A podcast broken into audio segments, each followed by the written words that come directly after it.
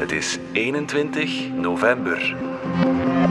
Dit is vandaag de dagelijkse podcast van de Standaard. Ik ben Alexander Lippenveld. Vrouwen die een hoofddoek dragen in de lerarenopleiding vinden geen stageplaats. Veel hogescholen en studenten trekken daarom aan de alarmbel. Tegelijkertijd wordt het lerarentekort steeds acuter en wordt onze samenleving diverser. Hoe lang is het hoofddoekenverbod in scholen nog houdbaar?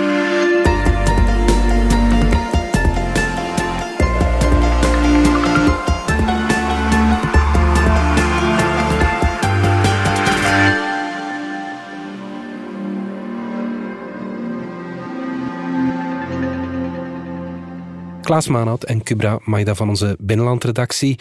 Klaas, jij volgt het uh, onderwijs voor ons op de voet. Het is een nooit eindigende discussie, maar we moeten het vandaag opnieuw hebben over het hoofddoekenverbod. Hoe komt het dat dat uh, debat opnieuw opspeelt? Ja, het is natuurlijk inderdaad zo, Alexander, dat dit een uh, terugkerende discussie is. Ik denk dat elk jaar of om de twee jaar wel eens het onderwerp aan bod komt in de media. Mhm. um, deze keer zijn het eigenlijk verschillende hogescholen die samen signaleren, zijn de en dat vertrekt vanuit goed nieuws. Mhm. Eh, het aantal studenten in de lerarenopleiding neemt toe, wat zeer goed is. Ja.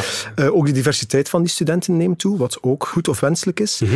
Ehm, alleen merken ze dat er ja, heel weinig scholen zijn die ook effectief stagiairs toelaten met een hoofddoek voor de klas. Ja. En vanuit dat ja, probleem dat ze signaleren, um, ja, komt het onderwerp natuurlijk opnieuw ter sprake. Ja, inderdaad. Een van die studenten die geen stageplaats vond was Shema Bentouhami, een eerstejaarsstudent aan de Odyssee Hogeschool. Toen ik uh, op zoek was naar een stageplek, dan besloot ik wel even van hoeveel scholen wel een hoofddoekverbod hadden. De grootste reacties was uh, neutraal lesgeven, maar voor mij bestaat eigenlijk neutraliteit niet. En ik denk dat voor niemand neutraliteit bestaat, want we zijn allemaal anders. Iedereen ziet er anders uit en iedereen gedraagt zich anders. Dus neutraal lesgeven is uh, een beetje een rare term om te gebruiken. En als tweede kreeg ik vaak ook zo een, reactie van ja, uh, lees eens het schoolreglement door. En dan, als je dan het schoolreglement leest, dan zie je meteen een regel, hoofddoekverbod of uh. Ja, de grote boosdoener, Klaas, is dus dat hoofddoekenverbod schets dat eens van waar komt dat verbod nu weer? Ja. Nou, misschien eerst ook wel zeggen van natuurlijk niet iedere moslima wil ook haar hoofddoek ophouden mm voor de klas. Dus er is er ook wel een enorme verscheidenheid. Ja. Um, maar er zijn een grotere groep meisjes die, die de hoofddoek wel willen aanhouden. En um, ja, zoals je wellicht al weet, is ons onderwijslandschap vrij complex. Dus er is uh, het gemeenschapsonderwijs, het GO, je hebt ook het vrij onderwijs, vooral katholieke scholen. En dan nog uh, stedelijke en provinciale scholen. Mm -hmm. en eigenlijk in elk van die netten ja, zijn er eigenlijk een beetje andere spelregels. Mm -hmm. in het GO is er een totaalverbod op niet alleen hoofddoeken, maar alle levensbeschouwelijke kentekens. Ja. Dat wordt heel bewust zo geformuleerd, omdat het natuurlijk ook wat breder gaat, ook over keppels, over uh, uh, het dragen van kruisen, ja. et cetera. Mm -hmm. um, dan heb je de vrije scholen. Um, en in tegenstelling tot het GO kan eigenlijk elke school daar autonoom of um, ja, zelfstandig beslissen of dat ze nu al dan niet uh, religieuze symbolen, maar dan eigenlijk specifiek een hoofddoek toelaten. Mm -hmm. En dan heb je het provinciale en stedelijk onderwijs en die vallen daar een beetje tussen. Ja. En die kunnen ze wel toelaten, maar in de meeste scholen is het eigenlijk ook verboden. Ja. Dat maakt, als je de hele situatie bekijkt, dat eigenlijk in het merendeel van de scholen in Vlaanderen uh, een hoofddoek niet mag voor de klas. En meestal ook niet in, ook de, niet klas. in de klas. Ja, ja. ja um, binnen het GO is dat in een stroomversnelling geraakt ongeveer een twaalftal jaar geleden. In verschillende scholen waren er toen incidenten. En meer specifiek in één school, het Atheneum in Antwerpen, van directeur Karin Hermans. Ja, was er sprake dat, dat er enorme druk was en dat er um, ja, meisjes gedwongen werden en ook ja, radicaliseerden, zal ik maar zeggen. Hmm. Uh, waardoor dat, dat debat dan ja, dat al in verschillende scholen leeft, eigenlijk naar een soort van nationaal niveau is getrokken. En het GO dan centraal beslist heeft van kijk, bij ons komt er een algemeen verbod op uh, levensbeschouwelijke kentekens. En dat is dan denk ik in 2013 naar alle scholen uitgerold.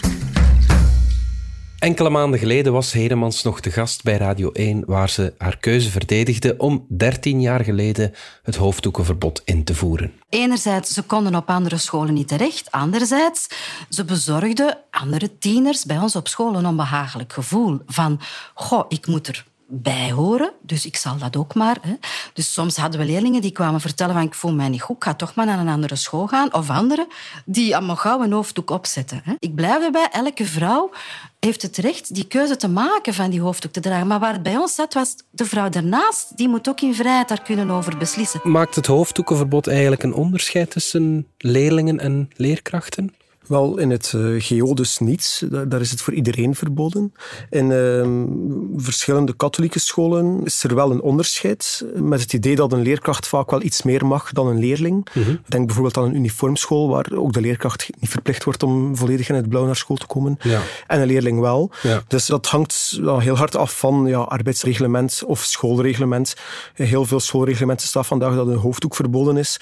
Dat een hoofddeksel, excuseer, verboden is voor leerlingen. En daar valt dan ook de hoofddoek onder. Dat zou ook kunnen zijn dat, dat voor de leerkracht wel mag. Dus um, ja, ja, dat is niet zo, maar ik denk grosso modo dat het wel, dat het wel samenvalt. Ja. je zag ook vorige week dat uh, Conor Rousseau, de voorzitter van uh, Vooruit, zich ook in het debat gemoeid heeft of gemengd heeft. En uh, hij is bijvoorbeeld voorstander dat, dat het wel kan voor leerkrachten of voor personeel en ja, leerlingen die dan iets ouder zijn, dus bijvoorbeeld 30 graad. Ja. Als je alcohol kan verbieden tot 16, was zijn redenering, dan kan je misschien ook een hoofddoek verbieden tot 16 en iets meer toelaten hoe ouder een leerling wordt. Omdat er dan verondersteld wordt dat je zelf de beslissing kan maken. Ja, dat dat de redenering is. Hoe zit het in het hoger onderwijs eigenlijk? Wel, ja, er is natuurlijk wel, als je het bekijkt, een grote kloof tussen het uh, regulier onderwijs en het hoger onderwijs, omdat eigenlijk in zowat alle Vlaamse hogescholen en universiteiten een hoofddoek toegelaten is, zowel voor studenten als voor docenten of professoren. Natuurlijk, Koen Pellerio, die we ook gesproken hebben, zei van ja... Dat is de topman van het Dat is de topman van het GO. Die zei van ja, natuurlijk is er wel een verschil, want een regulier, dus secundair onderwijs, moet leerlingen opvoeden. In het hoger onderwijs is iedereen volwassen, 18 plus, en wordt er aangenomen dat iedereen wel autonoom en zelfstandig kan beslissen of zij al dan niet een hoofddoek draagt. Ja, oké. En waarom is dat in het onderwijs dan geen voorwerp van debat? Wel, eh, het is eh, enkele jaren, twee jaar geleden denk ik wel eventjes, is er wel debat rond geweest, want ik denk enkele moslima's uit een uh, hogeschool in Brussel, de Francisco Ferrer-school. Die zijn naar de Raad van State getrokken omdat ze een hoofddoek wilden dragen. En eigenlijk zei de Raad van State en dan ook het Grondwettelijk Hof dat een verbod niet per se in strijd is met de universele rechten van de mens. En dat is eigenlijk een school of een hogeschool dat eigenlijk wel perfect zou kunnen opleggen. Alleen kiezen de hogescholen in Vlaanderen en universiteiten dus voor het toelaten van eh, de hoofddoek. Kubra, jij belde met eh, enkele schooldirecteurs over dat hoofddoekenverbod. Wat is je zoal bijgebleven uit die gesprekken? We hebben onder meer gesproken met de directeur van het ESM mhm. ehm, in Borgerhout, Dimitri Meurens. Mhm. En het was opvallend, eh, vond ik, dat hij zei: We willen wel, hij dan als directeur bijvoorbeeld, hij zou graag het niet willen verbieden aan uh, leerkrachten met een hoofddoek. Mhm. Maar hij voelde wel aan van niemand wil die eerste school zijn. Waarom niet? Zijn citaat, uh, of hij zei het, uh, ja, je wilt niet bekeken worden als een soort van probleem of als een, als een hoofddoekenschool. Dat was trouwens ook wat die lerarenopleiders merkten dat sommige scholen wel bang zijn voor een soort van aanzuigeffect. Als je de enige bent in een, in een grote regio, dat je het niet meer onder controle hebt, zal ik maar zeggen, wie, wie, naar je school komt. En, je wil vooral een goede sociale oh, mix ja, ik denk elke school wil zowel die gezonde, goede mix. En ik denk dat sommige scholen en schoolbesturen, leerkrachtenteams daar toch wel nog een beetje bang voor zijn. Eh. Wat ook opviel, denk ik, was... We spraken ook met uh, Karin Heremans van het Atheneum in Antwerpen. En zowel bij Meurens als Heremans kwam het naar voren dat er wel heel veel begrip was mhm. naar die mensen, maar ook naar de leerlingen toe. En heel veel respect voor de culturen. Dat ze, dat ze beseften van het is jammer dat, die dat, dat ze hun hoofddoek niet kunnen dragen mhm. in de klas. Maar we gaan wel in gesprek met de leerlingen en met de leerkracht over hoe zij zich daarbij voelen. En um, los daarvan proberen we heel veel uh, respect te tonen voor de culturen en religies die op school aanwezig zijn. En ik denk dat dat ook heel veel doet met hoe dat leerkrachten en leerlingen zich voelen op die scholen. Ja, was dat de rode draad in al die gesprekken? Eigenlijk wel. Ja, in het gemeenschapsonderwijs is het dragen van een hoofddoek dus verboden, overal. Denken ze eraan om het standpunt te gaan herzien? Eigenlijk is dat op dit moment niet aan de orde. Uh, zei toch de topman, Koen Pellerio. Het is ook niet Koen Pellerio zelf die dat beslist. Het is de, de raad van het GO, een beetje zoals een raad van bestuur, mhm. die daarover uh, ja, de knopen doorhakt. Maar voorlopig lijkt dat niet echt aan de orde om dat uh, te herzien. En wat is dan de argumentatie om daar... Wel, het GO ja, schermt altijd met, het, eh, met, het, met de grondwet. Eh, ze moeten volgens de grondwet neutraal onderwijs aanbieden. En zij hebben het zo geïnterpreteerd dat dat neutraal onderwijs betekent dat alle symbolen buiten de school of schoolpoort worden gehouden. Ja. Ik heb nog met wat GO-directeurs gebeld en daar hoor ik wel de argument dat ze willen vermijden dat, dat, dat meisjes onder druk worden gezet. ook nog altijd speelt hoor.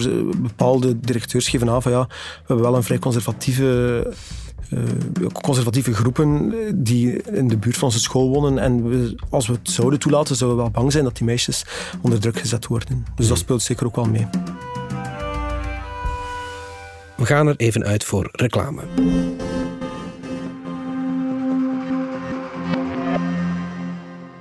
Wat vind jij nu zo fijn aan bouwen met Lego-stenen? Ja, hoe moet ik dat uitleggen? Het is echt ongelooflijk. Als je met Lego-stenen bezig bent, dan verliest je echt alle besef van tijd. En dan is het klaar en dan heb je altijd iets moois om naar te kijken en waar je fier op bent. Dat jij dat gemaakt hebt. 73% van alle volwassenen is op zoek naar nieuwe manieren om even los te breken uit de dagelijkse hectiek. Zoek snel naar Lego-sets voor volwassenen en maak tijd voor jezelf.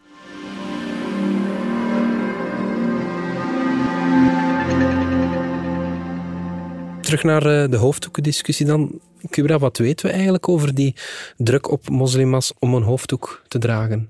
Wanneer het gaat over moslimas in België weten we daar eigenlijk heel weinig over. Er is ook amper wetenschappelijk onderzoek. Een uh, peiling van Boe, baas over eigen hoofd. Mm Zij hadden 500 vrouwen bevraagd en, en daaruit bleek dat een grote meerderheid leidt onder het verbod. En uh, slechts 3% van de meisjes gaf aan dat ze onder familiale druk stonden om hem te dragen. Ja, dat dus lijkt heel weinig, maar is die, dat onderzoek representatief? Ik denk niet dat dat echt representatief is, maar ik denk ook niet dat we mogen overschatten, die druk mogen overschatten. Denk dat je de manier waarop dat de hoofddoek gedragen wordt in België niet kan vergelijken met andere landen, zoals Iran bijvoorbeeld. Ja, ja. Wat niet wegneemt dat er helemaal geen druk is bij sommige meisjes. Nee, nee, natuurlijk niet. Ja. Het hoofddoekenverbod, ja, dat dateert uit 2009 dat is lang geleden ondertussen. De tijdsgeest van toen heeft toch vooral die argumenten voor dat hoofddoekenverbod ja, wat, wat, wat vormgegeven. Is de tijdsgeest niet al fundamenteel veranderd? Uit uh, verhalen die we horen van, van, van dus de lerarenopleiders en ook van de, in de eerste plaats van de moslima's zelf, ja, hoor je wel dat, dat, we wel met een hele mondige generatie zitten, die, die ook echt wel uitkomt voor uh, haar identiteit, die ook niet zomaar bereid is om daar nog compromissen rond te sluiten. Die zegt van kijk, voor mij is dit mijn identiteit en ik ben niet zomaar bereid om bij de eerste vraag die, die eventjes af te zetten. Natuurlijk, dat leven ook in een andere wereld. Hè. We komen uit de periode waarin dat moslim-extremisme heel veel aandacht en terecht heeft gekregen. Ja, nu denk ik dat het grote verschil is, en daarom denk ik dat het ook wel een relevant moment is om die discussie te voeren, dat onze samenleving, die al divers was, nu echt super divers is. Ja. En we zien in steden eh, zoals Gent dat, dat, dat de helft, en in Antwerpen bijna, denk 70 procent, van de nieuwgeboren baby's een migratieachtergrond heeft. Ja. Dus kun je op een bepaald moment, en dat kan vandaag absoluut, wel de vraag stellen van ja, in welke mate is ons voornamelijk weinig diverse lerarenkorps wel nog uh, goed en is een maatregel als de hoofddoekverbod niet iets dat dat in stand houdt. Ja, misschien is het ook een manier om de hoofddoek ja, nog meer een normaal beeld in, in, in het straatbeeld uh, daarvan te maken. Want ja, bon, een, een, een, leerkracht is een voorbeeld voor veel jonge mensen. Hè? Um, ja, en ik denk dat die lerarenopleiders ook wel wezen naar een stuk dat enkele weken geleden bij ons uh, verschenen is, waarin stond dat de hoofddoek toelaten een van de snelste vormen kan zijn om uh, ja, bepaalde mensen te laten integreren. -hmm. En ik denk dat dat voor hen zeker geldt. Ik denk als je kijkt naar de laatste tien jaar en, en waar dat, uh, de hoofddoek symbool voor staat, dat dat wel heel erg is veranderd. Hoewel we misschien tien jaar geleden het zagen echt als een symbool van onderdrukking, mm -hmm. als iets heel conservatief, zien we nu dat heel veel moslims juist het omgekeerde daarvan willen, willen zeggen van nee, dit betekent dat wij... Ja, dit, dit is een vrije keuze, dit, dit, wij voelen ons krachtig wanneer wij een hoofddoek kunnen dragen. Ja. Um, mm dit, dit is wie ik ben. Bij een van de moslims die ik, die ik gesproken heb, zei dan van, ja, eigenlijk vind ik net dat het verplicht worden hem af te zetten een vorm van onderdrukking is. Ja, dat was eigenlijk ook al de boodschap in 2009. We horen een protest dat toen plaatsvond tegen het hoofddoekenverbod dat het Koninklijk Atheneum in Antwerpen invoerde.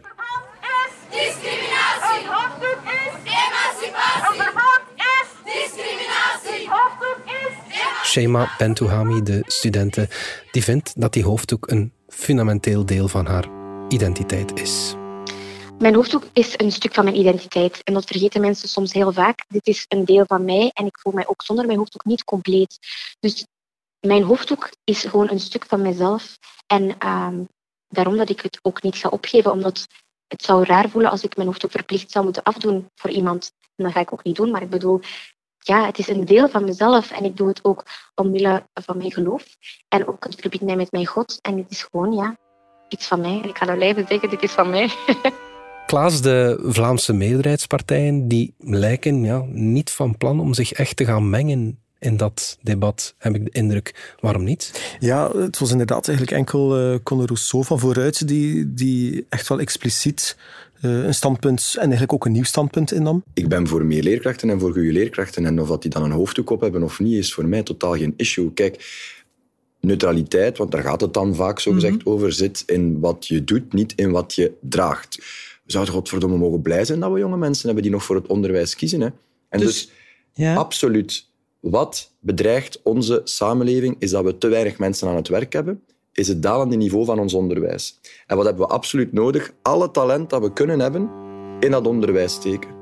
Minister Wijts die wees erop dat hij het hoofddoek een verbod eigenlijk perfect verdedigbaar vindt. Hij mhm. heeft op Twitter ook duidelijk gemaakt dat hij scholen die een verbod in stand houden uh, zeker steunt. Maar dat is een vrije keuze. Dat is een vrije keuze, want dat wil niet zeggen dat betrokkenen geen les kan geven. Er zijn heel veel scholen waar geen verbod geldt. En ja, mogelijk moet men daar dan wat uh, verder voor rijden, want ook daar zijn vacatures, voor alle duidelijkheid. Hè. Ook daar zijn vacatures en mogelijk moet men dan zich verder verplaatsen.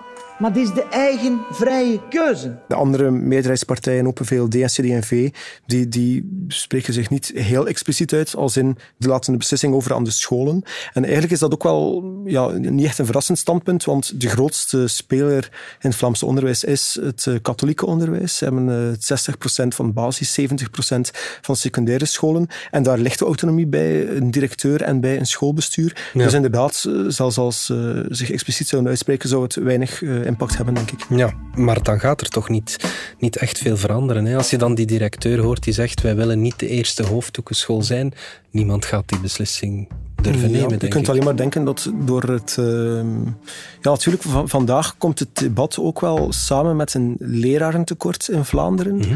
Ehm, met de vaststelling van, tja, we hebben zeer weinig leerkrachten met een migratieachtergrond. Misschien dat er wel in verschillende scholen die al langer aan het twijfelen waren, uh, ja, een drempel is uh, uh, overschreden en dat daar nu wellicht op een serene manier een debat wordt aangegaan tussen de ouders, tussen de leerkrachten, tussen de raad van bestuur en dat daar misschien binnen een half jaar toch meer scholen een keuze pro-hoofddoek hebben genomen.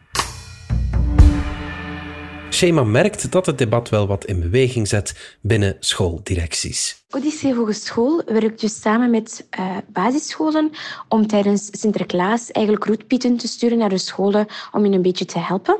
Dus wij als uh, studenten moeten dan naar een basisschool gaan. Wij kregen dan een lijst met heel veel scholen op, maar geen enkele school kwam mij bekend voor. En dan heb ik willekeurig een school gecontacteerd uit Everen. Sint-Jozef Basisschool, om eens te vragen of ik daar mijn hoofddoek kon houden als roetpiet. En dan heeft eh, een meneer opgenomen en heeft hij meteen gezegd van ja, tuurlijk, hij was heel enthousiast. En dan dacht ik dat het misschien een school was waar ze al een hoofddoek uh, aanvaarden, maar uh, dat is niet het geval. Dus de school heeft nog altijd een hoofddoekverbod, dus leerkrachten mogen daar niet werken met een hoofddoek. Maar ze waren nog aan het debatteren erover en ik mocht gewoon dus langskomen 5 december om roetpiet te doen met mijn hoofddoek op. Dat was een leuke om af te sluiten. Klaas Maanhout en Kubra Maida, dank jullie wel. Blijf nog even hangen, want ik heb een bijzondere luistertip. Toen tv-maker Bart de Pauw exact vijf jaar geleden in een video bekendmaakte dat hij wegens klachten over grensoverschrijdend gedrag niet meer voor de VRT mocht werken, barstte MeToo in Vlaanderen los. In de vijfdelige podcast Na de Storm onderzoekt Vele Segers wat er intussen veranderd is. Ze doet dat met getuigenissen van de actrices Lisa Naert, Maaike Kafmeijer. Ik moet ergens de lente in dit zien. Als dat niet is, dan is het voor niks niet nodig geweest. Want het is wel zo, hier allen wel uit leren. Hè? Echt waar, hè? Met Valerie Droeven, die de zaak voor de standaard volgde, psychiater Dirk de Wachter, Steven Colasny van het koor Scala en Lisbeth Stevens van het Instituut voor de Gelijkheid van Mannen en Vrouwen. Na de storm vanaf 9 november in de app DS Podcast of je favoriete podcast-app. Een co-productie van de Standaard en productiehuis De Hofleveranciers. Dit was vandaag de dagelijkse podcast van De Standaard. Bedankt voor het luisteren. Volg ons op Spotify, Apple Podcast of eender welk ander podcastplatform. In onze gratis FDS podcast kan je niet alleen ons werk beluisteren, maar ook de beste podcasttips terugvinden, met zorg geselecteerd door onze redacteur Max de Moor. Alle credits van de podcast die je net hoorde vind je op standaard.be-podcast. Reageren kan via podcast.standaard.be. Morgen zijn we opnieuw.